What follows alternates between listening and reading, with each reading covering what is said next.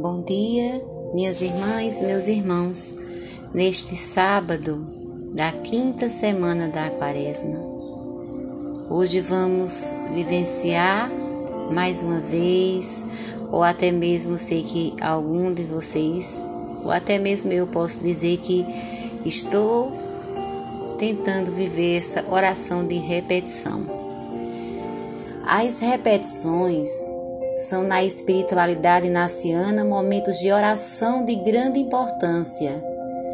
Durante os exercícios espirituais completos de 30 dias numa casa de retiro ou na vida cotidiana durante mais ou menos um ano, há tempo suficiente para este tipo de exercício de oração.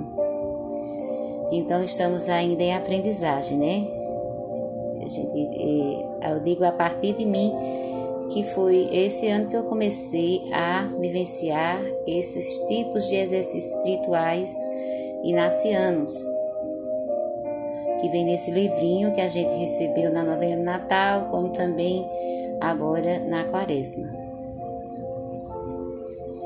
Então, mesmo fora dos exercícios, na oração diária ou em dias de oração, é bom saborear as repetições. Na oração, normalmente há palavras, imagens e gestos de pessoas e de modo especial na pessoa de Jesus, que nos tocam profundamente. A matéria de oração nas repetições são precisamente os toques interiores em que o Espírito Santo se deixa sentir, nos transmitindo luz, paz, coragem, ou nos questionando atitudes e condutas provenientes do mau espírito. Nos exercícios completos, nas cinco orações diárias de uma hora, a pessoa que faz os exercícios praticará, ou seja, praticará uma ou duas contemplações novas cada dia da mesma passagem do Evangelho seguidas de três ou duas repetições, e ainda no, no final do dia, outro tipo de repetição chamada de aplicação dos cinco sentidos internos. Então, essa parte dos exercícios completos ainda iremos vivenciar.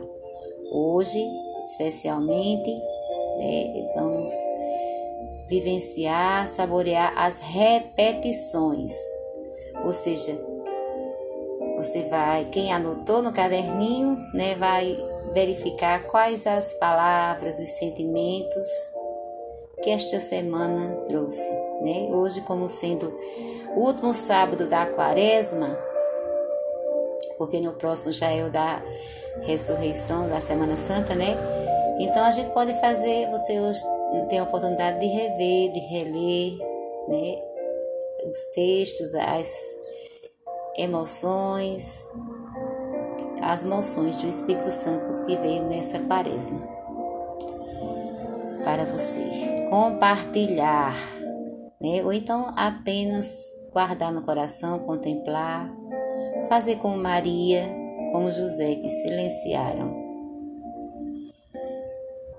Então, Dá para perceber como Santo Inácio é fiel ao que adverte nas anotações iniciais. A gente observa isso em, eh, nos santos, né? que eles escreviam as moções, as inspirações do Espírito Santo. Por isso que surgem tantas espiritualidades, devoções na nossa igreja, né?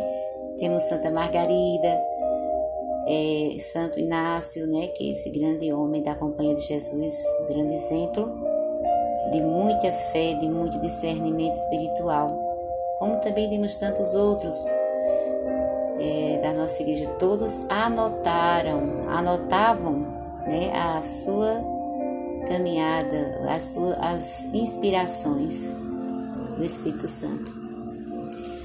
Então, Santo Inácio é fiel ao que adverte nas anotações iniciais, entre aspas.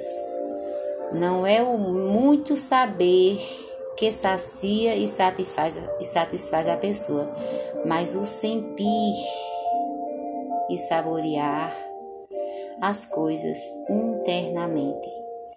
está no, nos exercícios espirituais número 23 de Santo, do Santo Inácio, né, de Loyola. Onde Deus nos toca é como uma mina que não se esgota. As contemplações que utilizam a imagem, ou seja, as contemplações que utilizam a imaginação e os sentidos internos para o conhecimento interno de Jesus. Buscam alcançar a graça que é capaz de transformar uma vida. Para fazer a repetição dessa semana, posso dar uma olhada nas anotações que fiz no caderno da vida. Acabei de falar com vocês. Onde constam as moções espirituais que mais me, me tocaram? Elas são como suaves gotas d'água que me vão penetrando sem grande esforço na minha parte. Sigo os passos habituais para a oração e não tenho pressa para ponderar todos os pontos selecionados. Posso tentar resumir o fruto da semana numa frase ou numa imagem. Então você pode muito bem, após ler as suas anotações ou até mesmo contemplar o que você tem vivido nesses dias, você pode desenhar. Olha que maravilha!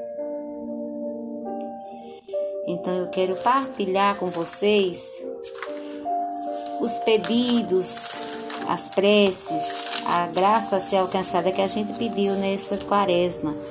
Na primeira semana, a gente pediu para ativar a capacidade de entrar em diálogo profundo com o Senhor, para que a partir daí possamos ser presença de diálogo, reforçando os laços de comunhão com todos. Na segunda semana, nós exercitamos a simples jaculatória.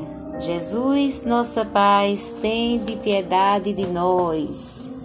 Na terceira semana, o nosso pedido foi voltar para o Senhor e de crescer na experiência de viver o compromisso de amor em fraternidade e diálogo. Já na quarta semana, o pedido foi deixar-se inspirar pela presença comunicativa de Deus, para sermos presença de diálogo com todos sem distinção. E nesta quinta semana, que hoje finaliza, pedimos a graça que o Senhor nos ajude a ser instrumentos de paz, diálogo e de unidade onde estivermos. Então, esse é o nosso desafio, as nossas preces. Espero que possamos ter um sábado feliz em preparação para o domingo de Ramos, para a Semana Santa, cheios, preenchidos do amor, da misericórdia, do perdão, da paz interior que Jesus nos traz na oração, na contemplação, na meditação, na vivência e convivência fraterna. Paz e bem.